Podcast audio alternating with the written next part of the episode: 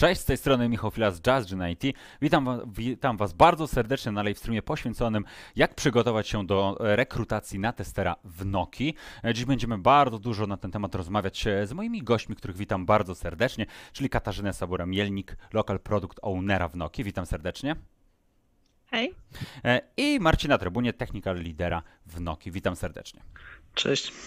No i na początku, jak zawsze, e, zachęcam do tego, żebyście w komentarzach na Facebooku, na YouTube, tam gdzie jesteśmy, e, dali znać, czy nas dobrze widać, czy nas dobrze słychać. Przywitajcie się w komentarzach, my tam oczywiście też jesteśmy z Wami.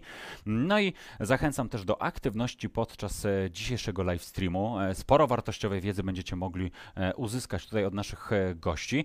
Jest na, jest na to przestrzeń. Oczywiście zadawajcie pytania w komentarzach na Facebooku, na YouTubie i w trakcie tego streama i oczywiście w sesji Q&A my je przeczytamy, zadamy je dzisiaj e, naszym gościom i będziemy sporo na ten temat właśnie sobie rozmawiać, co również Was interesuje w trakcie tego live streamu.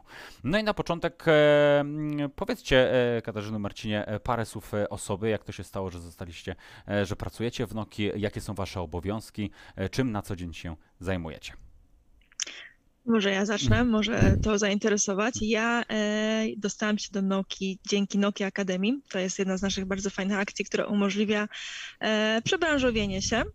E, w Noki pracuję blisko 4 lata. Przez pierwsze trzy pracowałam jako e, inżynier integracji oprogramowania, czyli e, tester w dziale R&D. Pracowałam bezpośrednio z radiomodułami, które są odpowiedzialne za wysyłanie sygnałów w powietrze.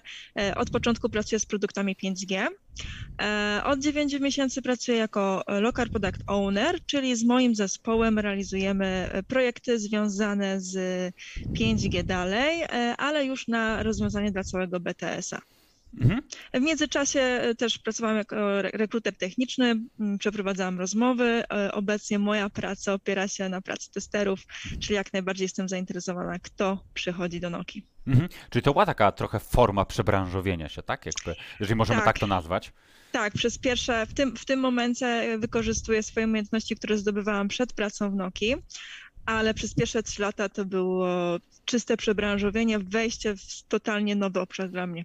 Mhm. Okej. E, Marcinia, jak u Ciebie to e, wyglądało? Jak teraz, na, jak wygląda Twoja bieżąca praca?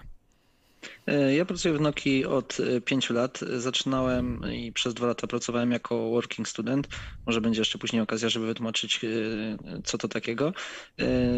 Zaczynałem w 4G i tam przepracowałem 4 lata. Wtedy zajmowałem się bardziej testami automatycznymi, mm, integracyjnymi. Natomiast od roku mm, pracuję już w testach e, feature'owych e, w 5G.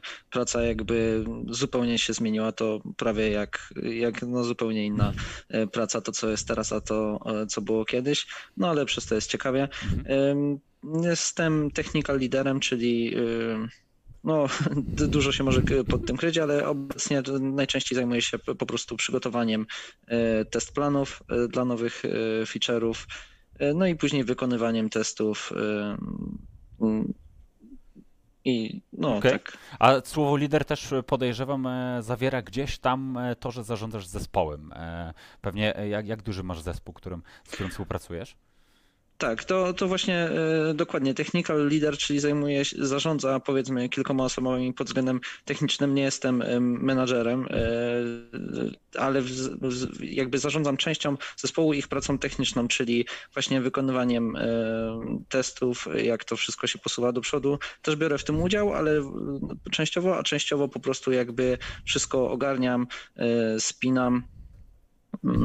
Okej. powiedzieć. Super. E, A propos jakby też rekrutacji, bo o tym będziemy dzisiaj e, sporo rozmawiać, to ja przypomnę i zachęcam do tego, żeby wejść na JazzGenate i sprawdzić e, aktualne oferty pracy, które Nokia u nas opublikowała. Jest tam tego sporo, różnego rodzaju stanowiska, również testerskie, także zachęcam, żeby sprawdzić. Link na pewno pojawi się za chwilę w komentarzu i na Facebooku i na YouTubie do aktualnych ofert.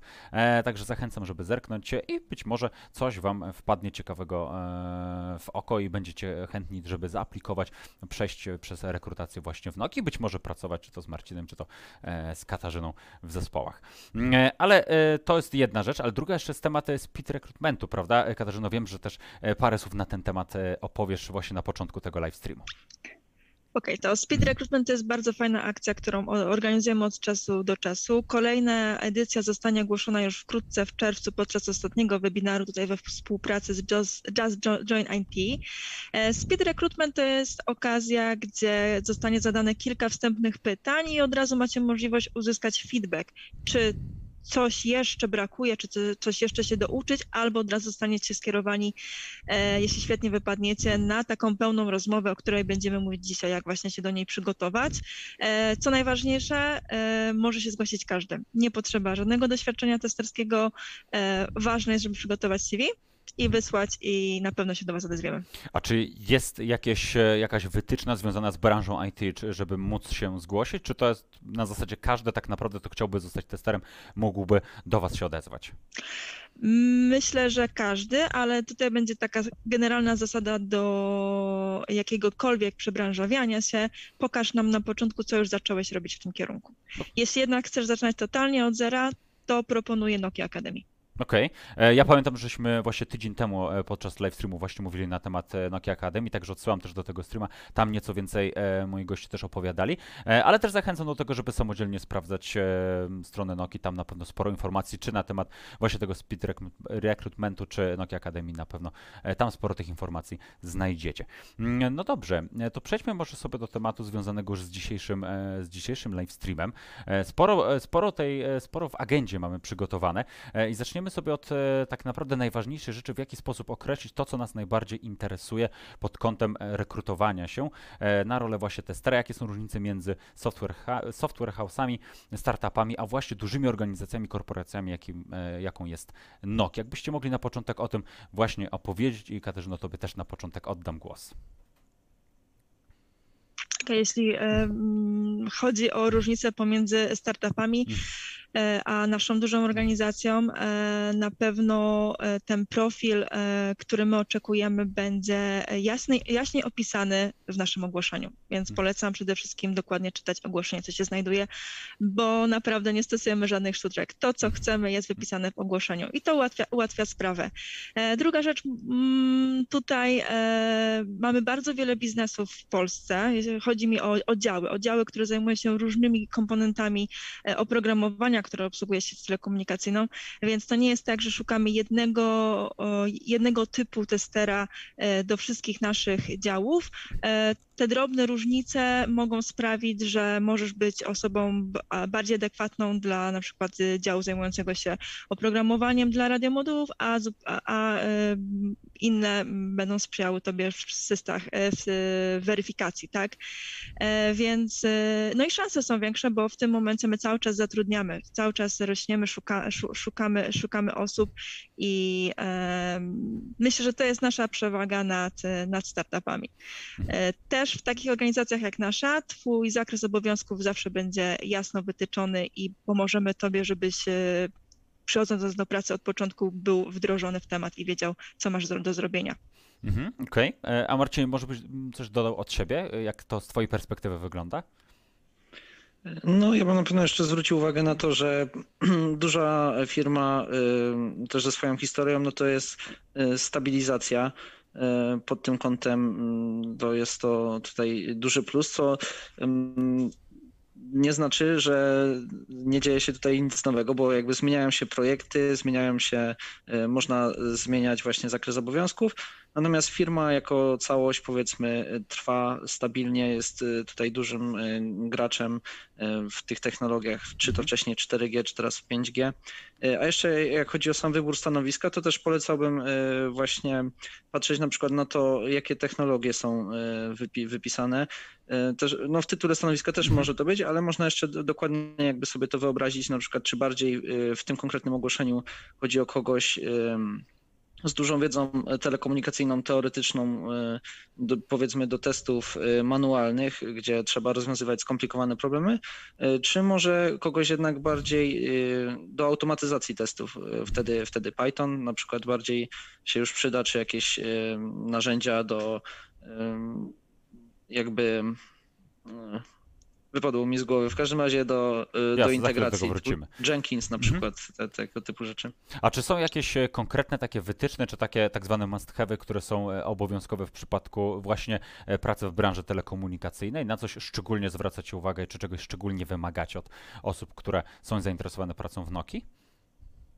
Ja bym powiedziała w taki sposób, że jako firma, która produkuje tą wiedzę, my wytwarzamy i ja przez cztery lata swojej pracy codzien, co, co, codziennie tak naprawdę dowiaduję się czegoś nowego, to y, nie wymagamy takiej rozbudowanej wiedzy od osoby, która na przykład nie jest po studiach telekomunikacyjnych, ale skoro jesteśmy znaną firmą y, i w tym momencie wszystko jest w internecie, to chcielibyśmy, żeby taka osoba przygotowała się z podstawowych zagadnień telekomunikacji, czyli na przykład e, budowy sieci, architektury sieci telekomunikacyjnej, w ogóle co to jest fala radiowa, e, jak jak to się dzieje, że nasz telefon jest w stanie się połączyć ze stacją e, bazową, co to jest Massive MIMO. To jeśli się pisze podstawy telekomunikacji w internet, to się wszystko znajdzie, więc w tym momencie już możemy ocenić, y, jak ta osoba potrafi łączyć fakty i wyszukiwać informacje. Bardzo często w pracy testera e, potrzeba tej umiejętności wysz, wyszukiwania informacji, zdobywania ich i łączenia e, po to, żeby, e, żeby dać wynik, tak? Więc e, takie własne znalezienie informacji z telekomunikacji e, może być ocenione właśnie na podstawie tego, jak przygotuje się z tych, e, z tych, z tych podstaw. E, też po CV widzimy, jeśli to jest osoba, która nie skończyła studiów telekomunikacyjnych, zupełnie inaczej podejdziemy w swoich pytaniach, e, a jeśli jest po telekomunikacji, no to tutaj pytania mogą być już trudniejsze. Mhm, jasne. E, Okej, a powiedzcie proszę w takim razie, czy trzeba być doświadczonym testerem, e, aby wziąć udział w takiej rekrutacji, e, jeżeli ono już jest e, otworzone i poszukujecie e, konkretnych osób. Jak to wygląda? E, Marcinie, może od ciebie teraz zaczniemy. Ja powiedziałbym, że zdecydowanie nie. Nie trzeba być doświadczonym testerem.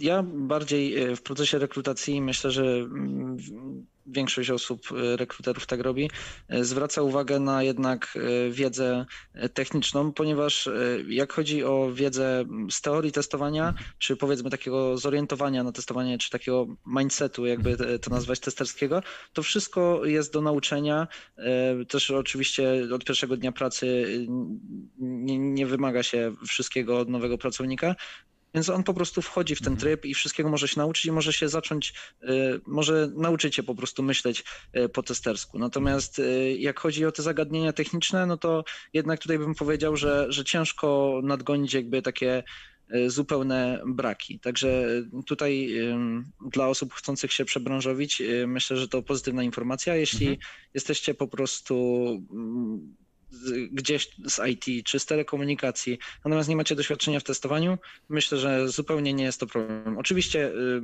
doświadczenie testerskie czy y, jakby no, na pewno jest plusem, ale, ale zdecydowanie nie jest tak, że jest to w 100% wymagane i nie ma co się w ogóle za to zabierać. Za, jak najbardziej zapraszam Mhm. na rekrutację taką osobę.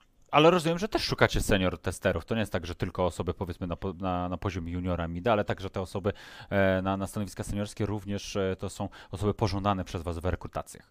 Tutaj pewnie do, do Katarzyny mógłbym to, to pytanie też skierować. E, oczywiście, że szukamy e, takich osób, w- wręcz, wręcz pożądamy. E, wtedy macie szansę oczy- o, o, uzyskać tutaj wi- większy zakres obowiązków. E, tyle, że pytania będą im dostosowane. E, mogę podać taki przykład. E, jeśli jest osoba, która nie miała doświadczenia z testowaniem, to ja na początku tak popytam trochę z takich teorii testowania z JSTQ, JSTQB e, i tak dalej, a potem przejdę do tak, tak zwanego praktycznego testowania i wcale nie muszą to być pytania związane z oprogramowaniem, tak?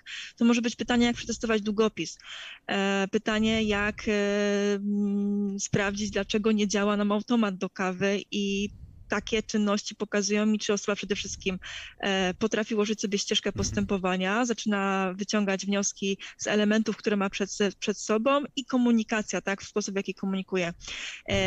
Osoby doświadczone, mam takie bardzo ulubione swoje pytanie do osoby doświadczonej jako tester, że jak już e, wypiję poranną kawkę, to niech mi powie, co robi w swojej obecnej pracy albo w poprzedniej jako tester, bo to też mi pokazuje, jaki on był testerem. Czy to była osoba, która dostawała instrukcje i leciała według instrukcji od A do Z i, ty, i nic więcej, czy jednak potrafiła sobie zorganizować tą pracę, e, wchodziła głębiej w problemy i te, od tego pytania wychodzimy, e, żeby zobaczyć, e, czy ten tester doświadczony to rzeczywiście jest tester doświadczony. Którą odpowiedź, tak podpytam już od kuchni rekrutacyjnej, e, którą odpowiedź bardziej preferujesz w takich, żeby naprowadzić osoby, które są zainteresowane rekrutacją właśnie do Noki? Jak to wygląda? To znaczy, możesz powtórzyć? Czy którą odpowiedź z tych dwóch, które przed chwilą wymieniłaś, a dotyczące pytania o tą kawę, poranną kawę testera, którą bardziej preferujesz w trakcie, wiesz, takie pytanie od, trochę od kuchni rekruterskiej? Zacznę od tego, że jeśli ktoś mi mówi, że nie, nie czeka na daily, tylko zaczyna przygotowywać sobie zadania do wykonania do mhm. pracy, no to już wiem, że ta osoba sama decyduje o tym, co ma zrobić, tak? Mhm. E, dalej drążymy, zwykle to są e, rzeczy, że on zaczynam testować, tak? Mam tutaj przygotowane zadania, zaczynam testować. E, no i e, ja dodaję pytanie dodatkowe, dobra, i nagle masz blokadę, nie, coś ci nie działa, co robisz dalej? A on mówi, zgłaszam raport. No ale nie wiesz, czy to jest e, błąd, e, nie wiesz, czy to jest coś z twoim setupem, jak możesz to stwierdzić. No i tutaj bardzo często zdarzają się sytuacje, że ta osoba, jak ja tak zaczynam drążyć, gdzieś się blokuje, tak? Próbuję naprowadzić ich spokojnie, no powiedz, co robisz, no i wtedy zaczynam debagować, tak? Zaczynam tutaj rozkładać te na czynniki pierwsze i tak do, po kolei zadaję dodatkowe pytania, gdzie przechodzę razem z tą osobą przez ten proces testowania. Jeśli jest zdarzyły mi się sytuacje, gdzie sam mówi, zgłaszam to, oddaję, czekam, aż ktoś mi udzieli informacji. Mhm. No, to są odpowiedzi, które zdecydowanie nie chciałabym usłyszeć. Okej, okay, to już jakby, drodzy widzowie, droga społeczność, już wiecie, jak nie odpowiadać e, na pewne pytania w trakcie rekrutacji, szczególnie kiedy e, będzie was Katarzyna też rekrutować i, i przepytywać e, w trakcie, w trakcie takiej rekrutacji. No dobrze, a powiedzcie, co z programowaniem, bo gdzieś tam to jest dosyć, dosyć myślę, oczywiste pytanie, ale myślę bardzo ważne jednocześnie. Czy umiejętności dotyczące programowania na takim nawet podstawowym poziomie są pożądane do tego, żeby rekrutować się na stanowisko testera do Noki? E, Marcin, jak to wygląda z Twojej perspektywy? Tak, tu też wracamy do tego, że, że Nokia jest e, jakby bardzo dużą organizacją i tych stanowisk jest też bardzo wiele, więc e, no, najbardziej ogólna odpowiedź to jest oczywiście to zależy. Natomiast każdemu polecałbym, żeby znał te podstawy programowania. Myślę o takim na przykład no, popularnych językach typu C++.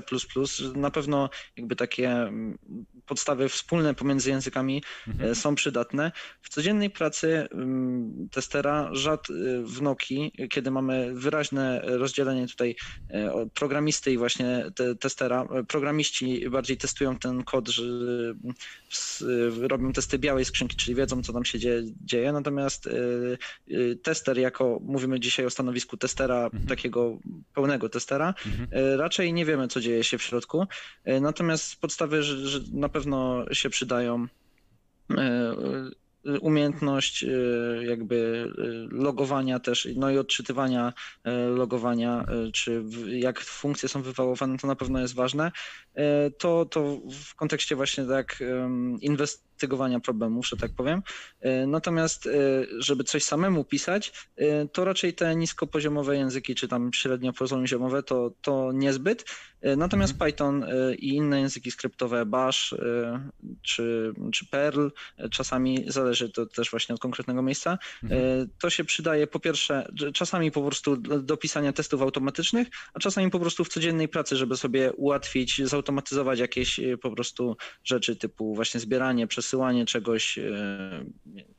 E, mhm, Okej, okay. a Katarzyna, jak to z Twojej perspektywy e, wygląda? Ja mogę tylko poprzeć e, zdanie Marcina, ale dodam, że jeśli to jest stanowisko ewidentnie na testera automatycznego, mhm. to będzie w ogłoszeniu. To jest wypisane, jakiego języka wymagamy. Zwykle mhm. to jest Python, dodatkowo Robot Framework i tutaj pytania z tego programowania będą się znacznie, znacznie różniły. Mhm. Ja jeśli, tak, Bash jest, Bash jest bardzo często wykorzystywany, można bardzo fajnie też go sobie poćwiczyć samemu w domu, bo to obsługuje Linuxa. Mhm.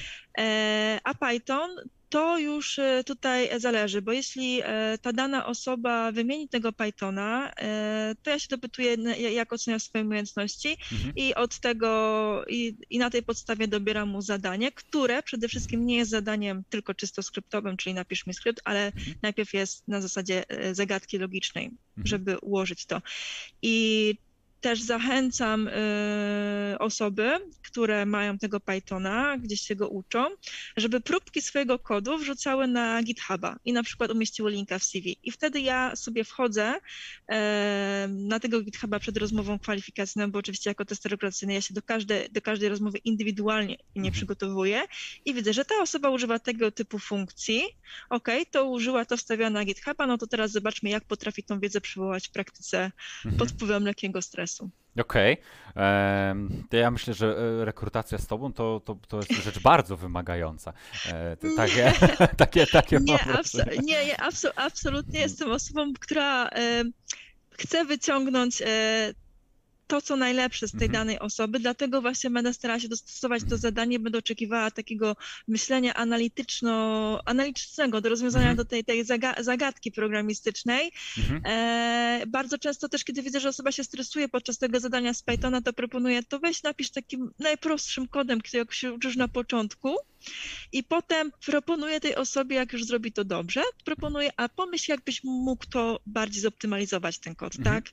Więc e, tutaj jak najbardziej pomagam. To, to ja mam, to ja mam takie pytanie, które teraz mi się urodziło w głowie tak naprawdę. Czy na pewno e, zajmujesz się testowaniem, a nie przypadkiem programowaniem w Pythonie na podstawie E. jakby wypowiedzi, która przed chwilą ja, padła?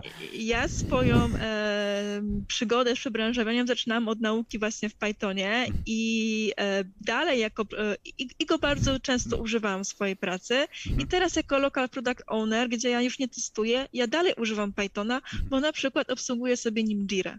Mhm. Okej. I wydaje mi się, że te, za te 10 lat y, Pythona to będzie znał każdy. Okej. E, Tutaj padło e, całkiem sporo już pytań od społeczności, za które bardzo serdecznie dziękuję. W zasadzie ile? 15-20 minut naszego streama, to już całkiem sporo się pojawiło. Także pozwolę sobie e, jedną tutaj z tej puli wziąć, resztę zostawić pewnie na, na sesję Q&A. Natomiast tutaj Padło pytanie od, to podejrzewam, że z YouTube'a, od, od Nowy. Pani Kasiu, czy może Pani napisać, gdzie wrzuca się próbki swojego kodu? E, GitHub. To Mhm. naj, naj, naj, najpopularniejszym repozytorium jest GitHub. Mhm. E, szczerze nie znam innego. mhm, E, ja w ogóle e, zachęcam do zakładania czegoś w postaci portfolio Mhm. internetowego, więc wykorzystajcie właśnie GitHuba, e, stronę własną internetową, bloga, mhm, gdzie udokumentujecie jakąkolwiek waszą działalność, e, bo nie tylko mówimy tutaj o działalności z programowania, e, gdzie ja będę mogła zobaczyć, co, co wy potraficie.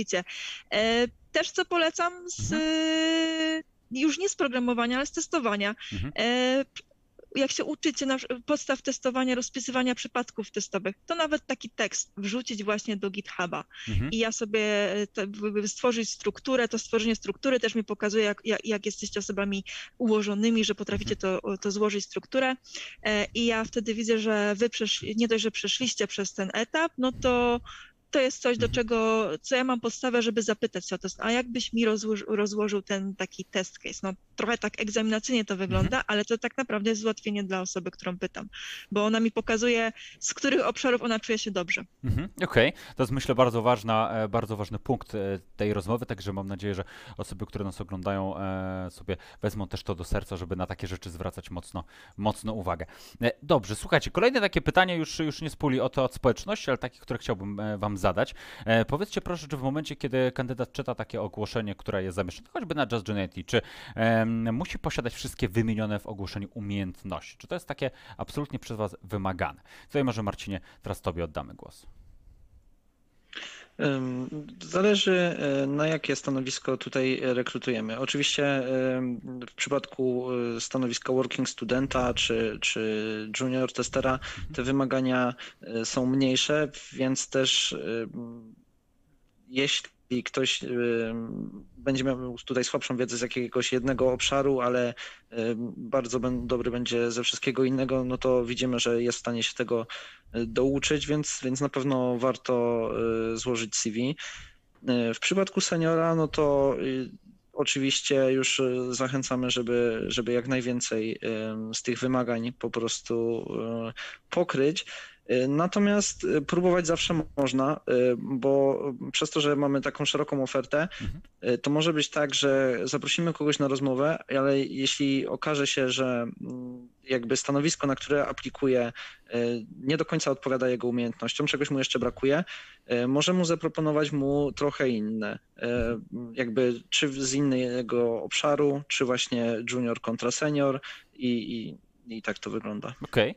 E, Katarzyno, jak, jak ty na to patrzysz? E, Ja dodam, że bardzo często zdarza się na rozmowie, że jest obecny właśnie przedstawiciele, rekruterzy z kilku działów. Co prawda jeden jest jeden główny, który prowadzi, ale e, jest, może się tak zdarzyć, że będzie nawet 5-6 dodatkowych osób, co jest tylko plusem dla tej osoby, bo to znaczy, że podpasował nam CV właśnie na kilka stanowisk.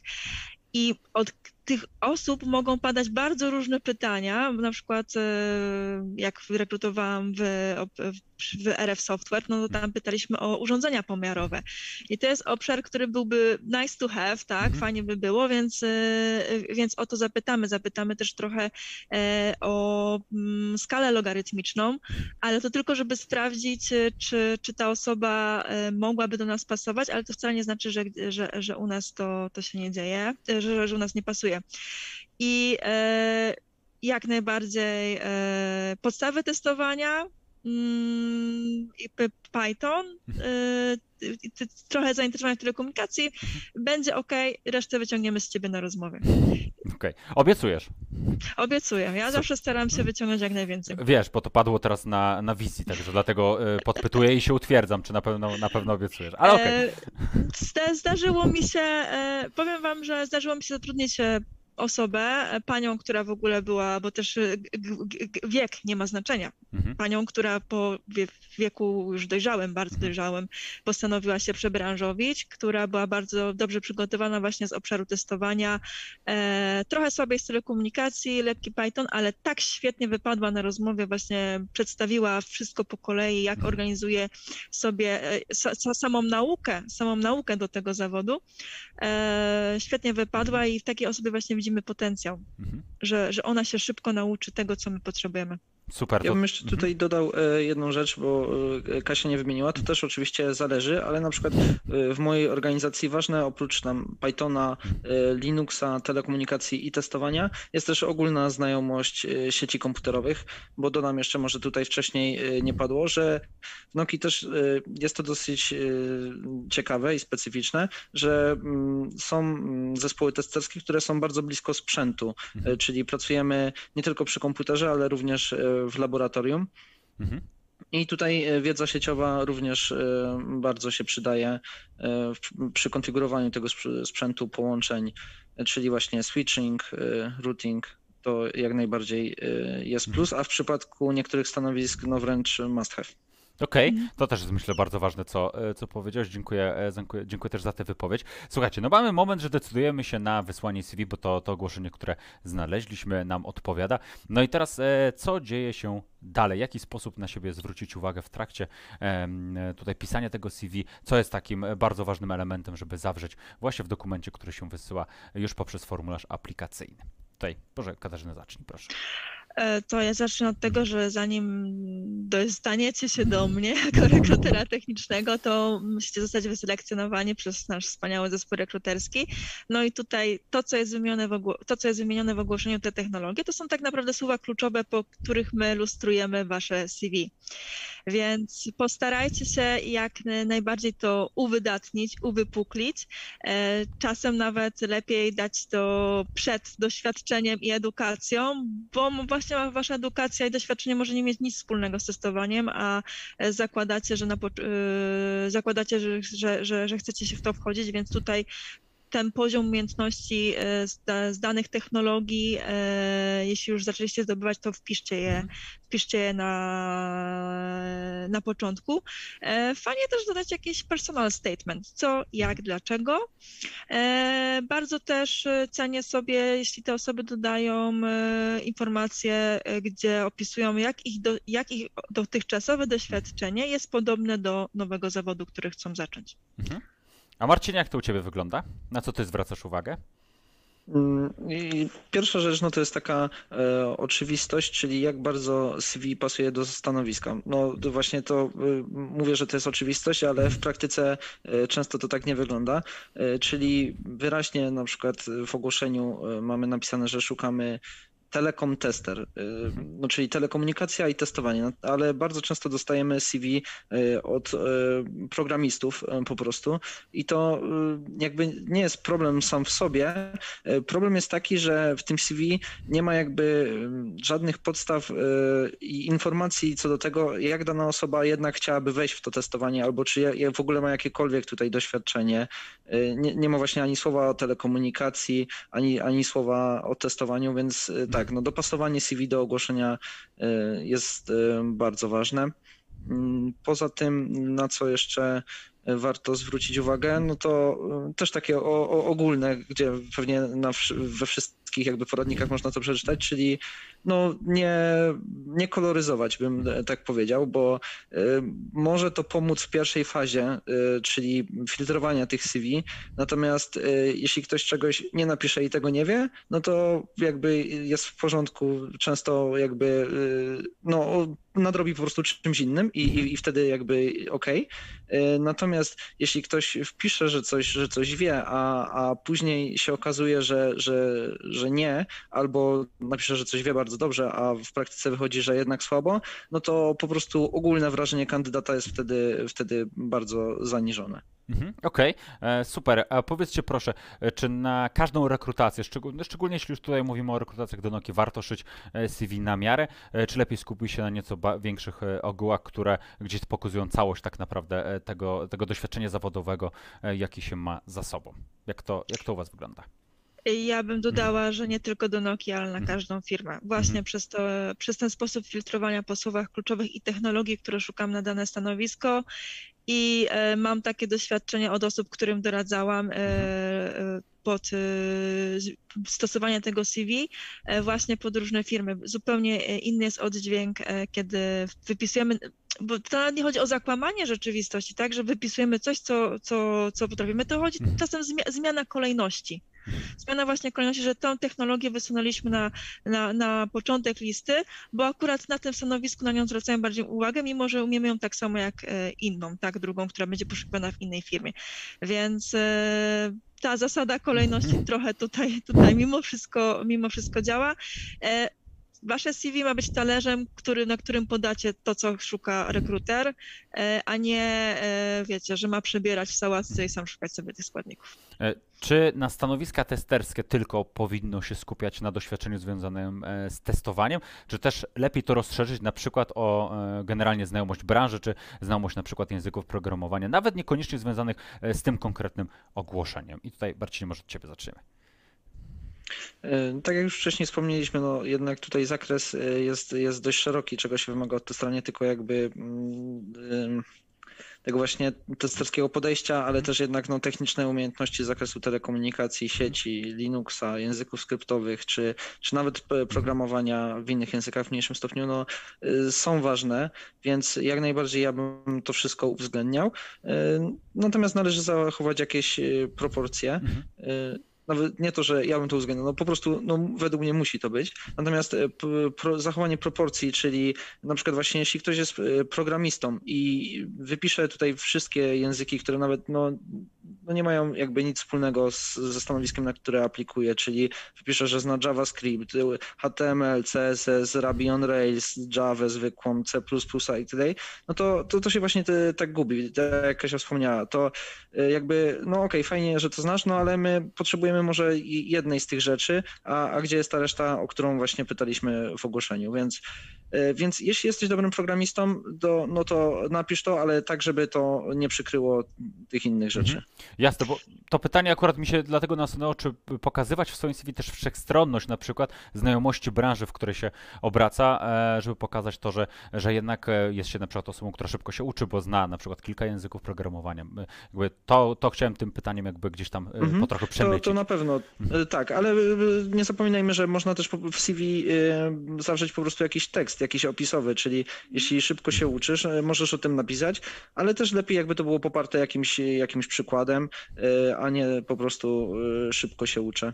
Mhm. Może Kasia jeszcze coś więcej powie. No. Em, Jeśli mówimy tutaj właśnie o językach programowania, to najlepszym sposobem będzie pokazanie z własnego projekciku. Tak, Mhm. coś, coś małego, co się napisało, co się stworzyło, co się wymyśliło. Mhm. I to jest najlepszy sposób, żeby pokazać że rzeczywiście. Jeśli czegoś się nauczyłem, to nie zrobiłam tylko kursu, tylko zacząłem sam pisać coś swojego. Mm, jak Albo na przykład y, to, co ja mówiłam o sobie, jak nauczyłam się języka programowania, czy używam go w swoim życiu codziennym? to, Ka- Katarzyna, używasz Pythona w życiu codziennym?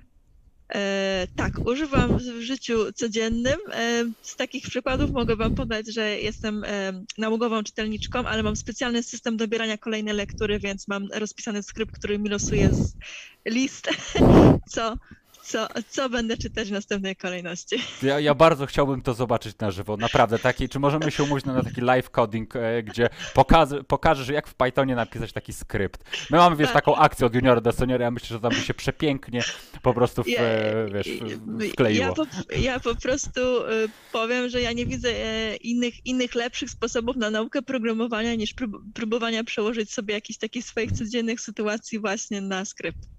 Niesamowite, naprawdę. To e, przyznam szczerze, że naprawdę jestem zaskoczony, że e, jakby na potrzeby czytania e, napisałeś sobie skrypt, który ci dobiera lektury. Nie, naprawdę, dla naprawdę jestem zaskoczony. No, no do tego się nie spodziewałem, e, prawdę powiedziawszy, na tym live streamie. E, dobrze, słuchajcie, to e, pójdźmy, pójdźmy jeszcze o, o krok dalej. Mm. E, Powiedzcie proszę, e, czy też e, jakby jak wygląda teraz temat rekrutacji zdalnej versus rekrutacja stacjonarna? Jak w tej chwili aktualnie wygląda sytuacja w Noki? Bo myślę, że dla wielu osób, biorąc pod uwagę, no jednak jeszcze te obostrzenia pandemiczne, to, że, że ta sytuacja dosyć dynamicznie się zmienia, jest to na pewno istotne, zwłaszcza, że no, są różne lokalizacje, w których można pracować, prawda? I tutaj, e, K- Katarzyno, jeszcze od, od, od Ciebie teraz zaczniemy. E, wiesz co, ja nie zauważyłam większej różnicy, jeśli chodzi o rozmowę. E, no wiadomo, jesteśmy przeniesieni na, na, na narzędzia online, więc tutaj podstawy, kamerka, e, dobry sygnał, e, dobry e, mikrofon. E, jeśli w swoim, jeśli w sw- swoim CV wpisałeś jakikolwiek język programowania, no to fajnie przygotuj swój własny edytor. Ja, ja zawsze jak mam rozmowę i ben- będę zadawać zadania z programowania, to przygotowuję online, e, w razie czego, ale taka propozycja zawsze na początku się pojawia, Mhm. czy masz własny edytor i wolałbyś u siebie i po prostu po, poszorujesz screen. E, jeśli chodzi o to, jak wygląda z lokalizacją, mm, u nas mimo wszystko jest jeszcze bardzo dużo stanowisk testerskich, które są wymagane na miejscu Mhm. i duża część zespołów e, w czasie, w czasie pandemii była obecna w biurze mm, na zmianę, tak, bo potrzebne było to utrzymanie, więc będ- szu- szukamy osób, które są w stanie jednak e, pracować na miejscu. Może nie, nie, nie, nie cały czas, ale nawet po zakończeniu pandemii będziemy musieli wrócić do laboratorium, tak jak Marcin wspominał, u nas bardzo dużo pracujemy blisko sprzętu. Mhm. E, Ja tak a propos tych, tych rekrutacji, to jeszcze raz e, przypomnę o tym, że Nokia e, ma sporo otwartych rekrutacji na JustGen IT, także zachęcam do tego, żeby wejść, sprawdzić. Link oczywiście w komentarzu na Facebooku i na YouTubie.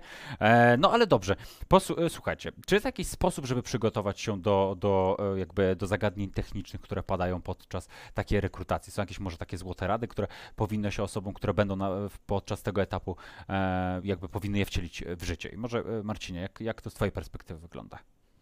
Tak, no to e, rozmawialiśmy e, już dzisiaj o tych kilku dziedzinach, e, których wymagamy, Mhm. więc no, można by wymienić Linux, testowanie, m, programowanie, następnie telekomunikacja e, i sieci. Więc tak, no Linuxa najlepiej się uczy w praktyce, więc jeśli ktoś używał go w poprzedniej pracy, albo jeśli go używa na co dzień, na studiach się też e, troszkę używano, ale powiedzmy może nie aż w takim zakresie. E, Fajnie jest po prostu mieć taką tą płynność, tą naturalność w używaniu tego Linuxa, więc e, myślę, że używanie go w domu też, też może być tutaj przydatne, ale nie jest w 100% konieczne, szczególnie jeśli ktoś pracował już wcześniej na Linuxie. No, natomiast ta, ta płynność jakby no, musi, musi przyjść. Mhm.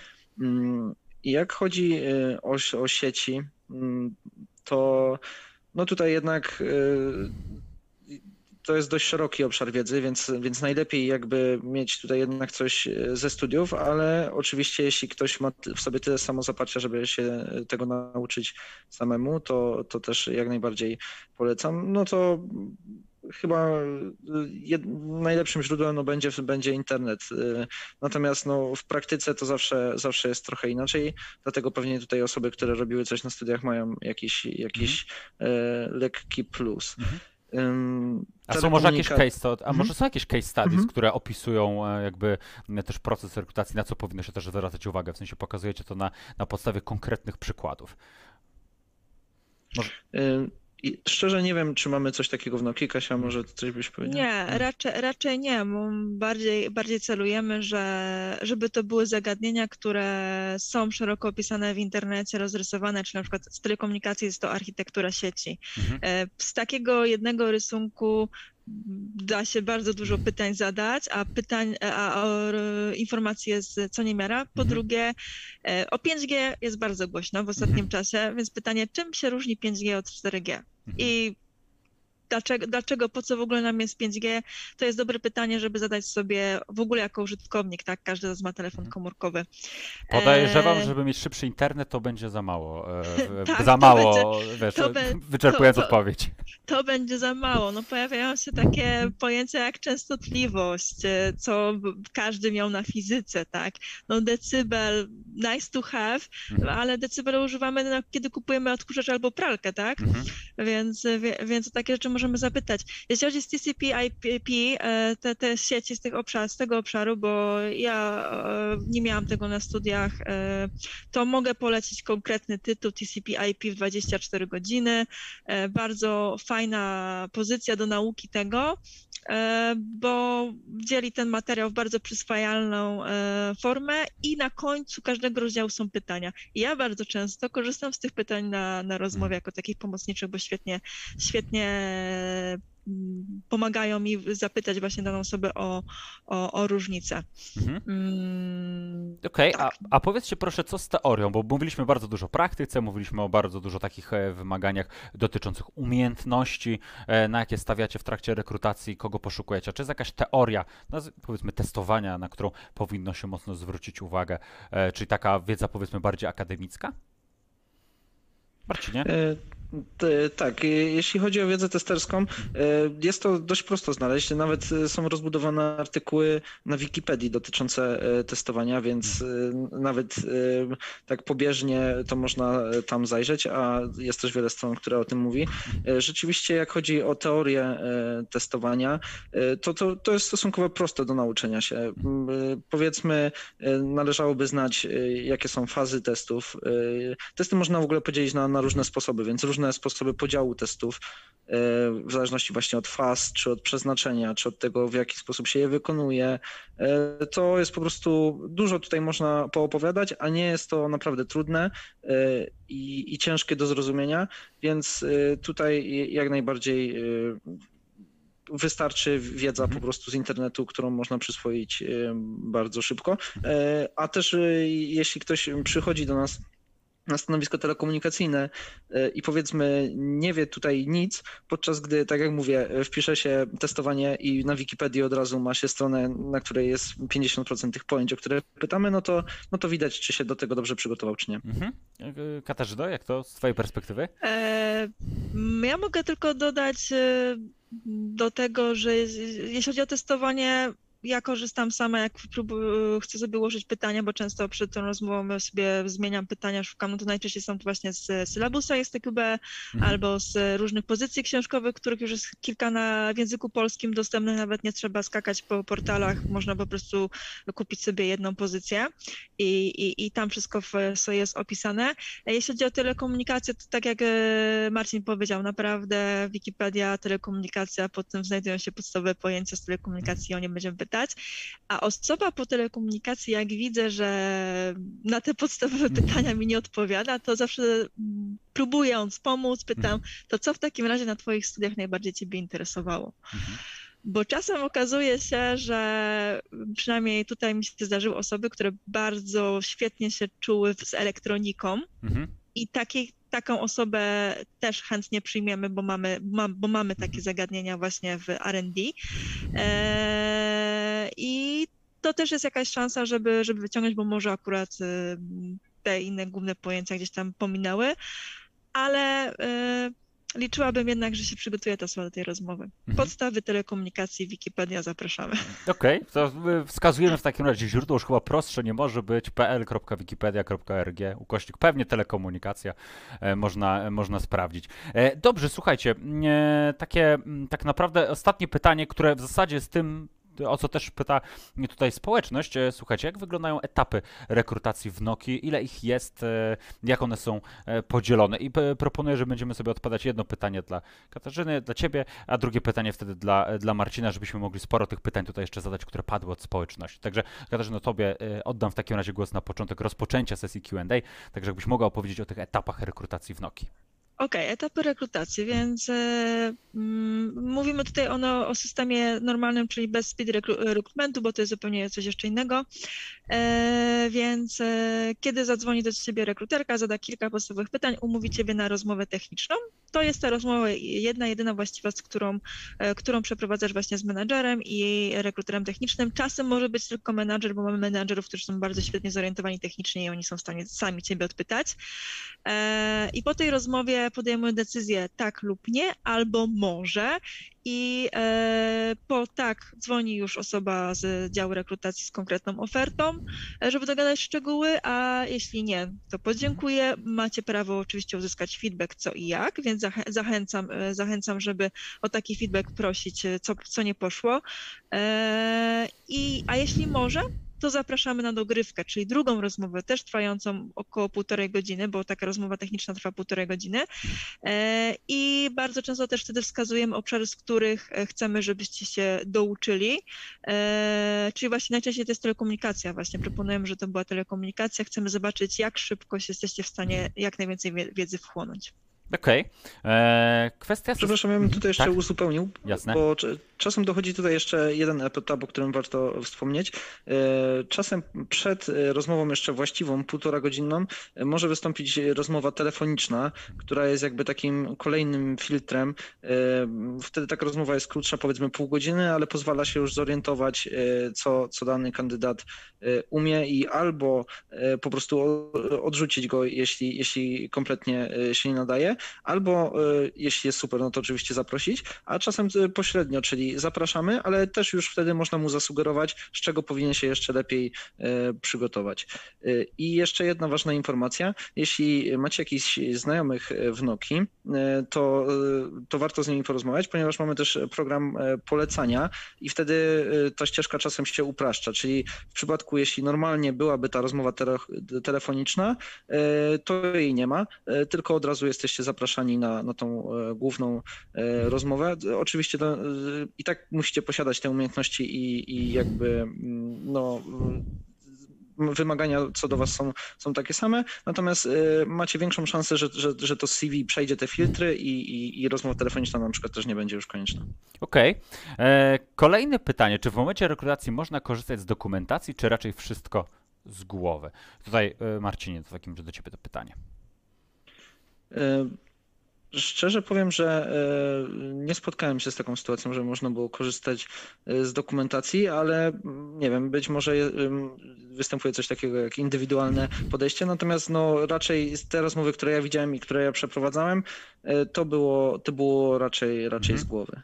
Hmm? A może Katarzyna, ty coś dodasz? Ja, bo... podejrze, Mhm. ja podejrzewam, że to może być pytanie w szczególności z programowania. Mhm. e, jak użyć danej funkcji. e, Dlatego tutaj zadania staram się przygotować tak, żeby najpierw był ten etap rozwiązania logicznego, Mhm. żeby ktoś zaproponował logiczne rozwiązanie, a dopiero potem zamienił to na skrypt. I e, nie, chcemy wiedzieć, jaki jest Twój poziom bez dokumentacji. Okej. A, wymagająco. Jeszcze, Znaczy, jeszcze jak, jak, się, jak się ćwiczy język, to Mhm. się utrwalają. No, tak samo jak z językiem obcym, tak? To, Mhm. co uczymy, to, co cały czas używamy w mowie, pamiętamy, co nie, słówek to zapominamy. Mhm. Ja też jeszcze dodam, że w, kiedy rekrutacja e, odbywała się wcześniej przed pandemią w trybie e, stacjonarnym, to czasem programowanie odbywało się jakby na kartce. E, no to mm, też tutaj to nie jest tak, że co do po prostu przecinka wszystko musi się zgadzać, no ale trzeba wiedzieć, czy, czy ktoś po prostu czuje się, czuje się w tym, czy płynnie po prostu pisze taki program, a jak mu coś braknie, no to wiadomo, że szybko sobie to poprawi, no ale to nie musiałoby po prostu być wrzucone i od razu uruchamialne, mhm. że tak powiem, więc z tym jakby nie ma problemu. No i zdalnie jest, jest właściwie tak samo, no jak ktoś y, nawet w edytorze, no ale popełni jakieś drobne błędy, no to już nie spędzamy czasu, żeby to debugować, że tak powiem, tylko żeby widział, widzieć, czy ogólnie zna strukturę, czy sobie pamięta, no wiadomo, że w Google'ach sobie kiedyś tam znajdzie jakieś drobne mhm. pomocy. Jasne. E, słuchajcie, czy podczas rekrutacji na stanowisko testera w Noki mogą pojawić się, pojawiają się jakieś praktyczne zadania do wykonania, na przykład napisanie jakiegoś testu? Katarzyna. Tak, mogą się, mogą się pojawić, ale jeśli nie masz doświadczenia e, z telekomunikacją, z, nasz, z, naszymi, z, nas, z, naszą specyfiką, to nie, będą, nie będziemy naciskali, żeby to było w tym temacie. Osoby, które kiedyś pracowały w Noki, bo mamy takie powracające dusze, to to mhm. rzeczywiście będziemy ich pytali, pytali e, tutaj właśnie bliżej Noki, ale tak jak wspomniałam na początku, e, rozpisz mi przypadki testowe na przetestowanie długopisu. Mhm. Więc takie zadania się mogą pojawić. Albo bardzo często takim moim ulubionym jest, kiedy rysuję setup, taką test linię, e, jakiej używał nas tester na co dzień e, i e, wypisuję wszystkie urządzenia i mówię, że coś nie działa i proponuję i chcę od tej osoby, żeby podała mi ścieżkę, jak będzie sprawdzała te urządzenia, e, czy skrypt, czy komputer, czy kable, czy co, tak, żeby to wszystko pokazywać na, na, na takim przykładzie. Okej, okay, dobrze. E, słuchajcie, tutaj takie pytanie od Marcina, które myślę jest bardzo ciekawym pytaniem. Jakbyście mogli podać po dwa pytania, jakie zadajecie podczas rekrutacji e, na właśnie tej rekrutacji technicznej, w której bierzecie udział. I Marcin, jakbyś mógł swoimi dwoma pytaniami się podzielić, które nie są szyte na miarę, tylko są na przykład pytaniami bardziej ogólnymi, które zadajesz częściej. Mhm. No to e, na pewno model e, osi ISO, e, jak chodzi o sieci i tutaj po kolei przejście przez wszystkie warstwy, zatrzymanie się na każdej z nich. No i w zależności od tego, jak się toczy ta rozmowa, czy kandydat wie trochę więcej, czy mniej, albo bardziej lecimy przez to szybko i pobieżnie, albo zagłębiamy się, dopytujemy, aż po prostu do granicy wiedzy danego kandydata na każdej warstwie. To, to jest takie jedno.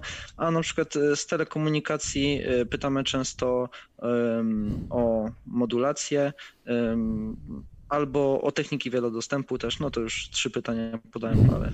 Mo może być i trzy. E, Katarzyna, jak u Ciebie? E, ja jeśli chodzi o techniki wielodostępu, to lubię się pytać, e, czym się różni TDD od FDD, co to jest właśnie architektura, żeby rozrysować architekturę sieci. Mhm. To jeśli chodzi o telekomunikację. Z sieci możemy się spytać, czym się różni router od switcha. Mhm taka podstawowa rzecz. E, z teorii testowania lubię pytanie, czym się różni retest od testu regresyjnego. Okazuje się, że to się myli e, ludziom e, i też co jest potrzebne, jakie są cechy charakterystyczne do przypadku testowego. Okej, okay, super. Mam nadzieję, że takie pytania też, e, które właśnie przed chwilą, e, o których opowiedzieliście, to też będą takim dobrym e, wskaźnikiem, w którą stronę też iść w momencie, kiedy się e, aplikuje, rekrutuje na stanowisko właśnie testera do, e, do Noki. E, słuchajcie, kolejne takie pytanie dotyczące Pythona, bo tutaj kilka razy już ona się przewijała. Wiem, że tym też trochę rozmawialiśmy, ale to jest tak, że jakby najbardziej takim pożądanym językiem, który współgra powiedzmy z testowaniem właśnie jest Python. To jest taka już nie tylko przyszłość, ale już teraźniejszość, którą też obserwujemy obserwujecie na podstawie trendów na rynku? Marcinie? Tak, y, w sumie nie do końca y, rozumiem. Czy, czy Python po prostu jest y, wymagany w pracy tak, testera, tak? Można tak, że, i, tak, można by tak to podsumować, że jest takim najbardziej wymaganym, najbardziej pożądanym językiem, który, który właśnie jest obok testowania, mhm, e, tak. czy współgra z testowaniem właśnie. Tak, powiedziałbym, powiedziałbym że, że jak najbardziej. No są też inne języki skryptowe, no ale myślę, że Python jest teraz tak popularny, no i jest też, powiedziałbym, przyjazny. No, zależy co kto lubi, no ale myślę, że jednak, że jednak dużo, dużo osób lubi Pythona mhm. po prostu, że, że tak można powiedzieć potocznie. Mhm. E, ma niski próg wejścia, nawet jeśli ktoś nie miał e, do czynienia wcześniej z programowaniem, więc e, to są jego też zalety. A dlaczego współ... A jednocześnie jest, jest bardzo powerful, że tak powiem. e, Ma, ma dużą moc, angielski. można by tak to Tak, określić. no, że, że, że dużo można w nim zrobić, no po prostu i, i powstają cały czas nowe biblioteki, Mhm. czasem specjalne testowe, kiedy naprawdę musimy tylko wziąć i poukładać te klocki, nie musimy wymyślać e, koła e, na nowo. Mhm. Także jak najbardziej, no Python i testowanie bardzo dobrze ze sobą współgrają. Mhm. No to też, no tak z twojej perspektywy pewnie też tak to wygląda, prawda? E, tak, to dokładnie co Pythonie, co powiedział Marcin. Jeszcze też e, Bash bardzo jest przydatny, jeśli to są działy, które pracują stricte z Linuxem. No e, ja bardzo często właśnie Bash, ja nie, nie umiałam Basha na początku, uczyłam się Mhm. go po to, żeby ułatwić sobie pracę. I mam świetnego kolegę u nas w firmie, który z czystego lenistwa sobie wszystko skryptował i potem Mhm. tylko magicznie wciskał przyciski, e, który PostScript za niego wykonywał to, co ja robiłam w tym samym czasie, tylko dłużej e, ręcznie. Więc to będzie, to będzie docenione. Nie musicie mieć super umiejętności na początku, ale roz, e, chęć rozwijania tego dalszego. Bo tak jak powiedziałam, będzie dużo okazji, żeby sobie ułatwić pracę. Mhm, jasne. E, Słuchajcie, to było sporo pytań od społeczności. Ja chciałbym tak e, kończąc ten stream jeszcze zapytać o, e, od siebie jeszcze jedno takie pytanie zadać dotyczące umiejętności miękkich. Czy wy, jak mocno na nie zwracacie uwagę? Co według was jest istotne w przypadku tych umiejętności miękkich, obok tych umiejętności stricte technicznych, merytorycznych? Tutaj Marcinie, od ciebie zacznijmy. Tak, no umiejętności miękkie są e, bardzo ważne. W ostatnich latach też widzimy, że są coraz bardziej e, doceniane. Także każdemu w ogóle polecam się rozwijać e, w tym kierunku, bo to nie tylko w pracy, ale w codziennym życiu może pomóc. Ale jak chodzi o tutaj rozmowę rekrutacyjną, to mam jakby dwa takie mm, przykłady. Jedno, jeden to jest taki, że mm, umiejętności miękkie nie są aż tak krytyczne, powiedzmy, w, u, u, nas w pracy testera, jako że y, w większości przypadków nie mamy do czynienia z klientami, więc na przykład nie ma problemu z tym, że ktoś jest nieśmiały, czy jakoś y, coś w tym rodzaju. Oczywiście musi umieć współpracować z ludźmi, ze swoimi kolegami z pracy, natomiast to, że, że nie stykamy się z klientami, no to jakby jest tutaj y, dużym y, ułatwieniem. Natomiast inna umiejętność miękka, która z kolei jest bardzo ważna, no to jakby taka ambicja, czy, czy to, że się, że się nie poddaje i, i to bardzo widać na rozmowie po prostu rekrutacyjnej. Bo to jeśli ktoś tam się stresuje, y, czy nie umie jakoś tak super się wyrażać, to, to nie jest jakby żadnym problemem. Natomiast dużym problemem jest to, y, kiedy ktoś się szybko poddaje. Mhm. Szczególnie jeśli chodzi o pytania otwarte, czy jakieś takie case study, no to zachęcam, żeby próbować, próbować, nie tak, że no i co by pan zrobił dalej? Nie, wiem, tylko, tylko próbować, wymyślać jakieś rzeczy, bo to, bo to pomaga. Czasem się coś czegoś złapie, okaże się, że to jest dobry trop, my podpowiemy, y, damy wskazówkę i można naprawdę dużo ugrać, a przy okazji zahaczyć o jakieś inne tematy, które y, s- pokażemy się z dobrej strony, więc tutaj y, to jest na, na pewno bardzo ważne. Okej, e, a Katarzyna, jak to z twojej perspektywy wygląda? Na co ty E, zwracasz ja, uwagę? Ja rozszerzę to, co powiedział Marcin, właśnie to niepoddawanie się, to dążenie do rozwiązania problemu połączone z odpowiednią komunikacją, czyli jeśli na rozmowie właśnie coś cię, coś cię paraliżuje, e, to mimo wszystko mów dalej. E, spróbuj rozwiązać ten problem głosowo. E, przedstaw sobie, tak jakbyś mówił sam do siebie nawet, Mhm. tak głośno, bo ja wtedy wiem, co się dzieje w twojej głowie. E, I takie dążenie do tego rozwiązania to jest to, czego szukamy, bo wielokrotnie takie sytuacje mamy u nas w pracy. Mhm. I komunikacja. Komunikacja oparta na jasnym formułowaniu informacji i wniosków, bo to jest potrzebne do rozmowy z kolegami z zespołu, kolegami z innych działów, gdzie, ro- e, gdzie rozwiązujemy dany problem. Bardzo często też e, wysyłamy naszych testerów na spotkania troszeczkę wyższego poziomu, bo tam oni przedstawiają tą wiedzę techniczną. Mhm. E, wie, wie, więc ten rodzaj komunikacji. I dodam coś takiego jak e, prawdomówność, chociaż to, to, to nie jest to, o co mi chodzi. E, takie moment, w którym coś nie wiesz, Mhm. powiedz, nie wiem. To wtedy przyznaj się, że czegoś nie wiesz, że czy coś, coś z czym nie miałeś do czynienia, to wtedy jest szansa, że e, to rozwiążesz, bo wtedy pójdziesz, zostaniesz skierowany do odpowiednich osób albo sam będziesz tego poszukiwał. I na rozmowie rekrutacyjnej, jak to pokazać? Ja dam ci pytanie, jak nie, e, w którym powiesz mi, że nie wiem, jak to rozwiązać, to ja dam ci pytanie pomocnicze, ale słuchaj, dobra, spróbujmy, gdzie byś szukał informacji i dalej się komunikujemy. Mhm. Super, myślę, Albo to... właśnie o, o faktach ze swojego, ze, swo, ze swojego CV, tak? O umiejętności, że e, no tego obszaru nie znam, bo umiem tylko, bo przeszła, po, przeszedłem to, to i to, więc na takiej zasadzie. Mhm, Super. Myślę, że są bardzo ważne rzeczy, o których e, opowiadaliście w, w ciągu tej, e, tej godziny podczas e, tego live streamu. Tak zastanawiam się, być może czy chcielibyście jakąś taką złotą radę, złotą myśl tutaj przekazać osobom, które, które nas oglądają, osobom, które myślą o tym, żeby rekrutować się do Noki. Także tak po ostatniej takiej złotej myśli jeszcze wam tutaj oddam ten czas. Może Marcinie, jak zaczęliśmy od Katarzyny stream, tak też na Katarzynie wtedy skończymy, więc Marcinie, jakbyś mógł swoją złotą taką myśl przekazać.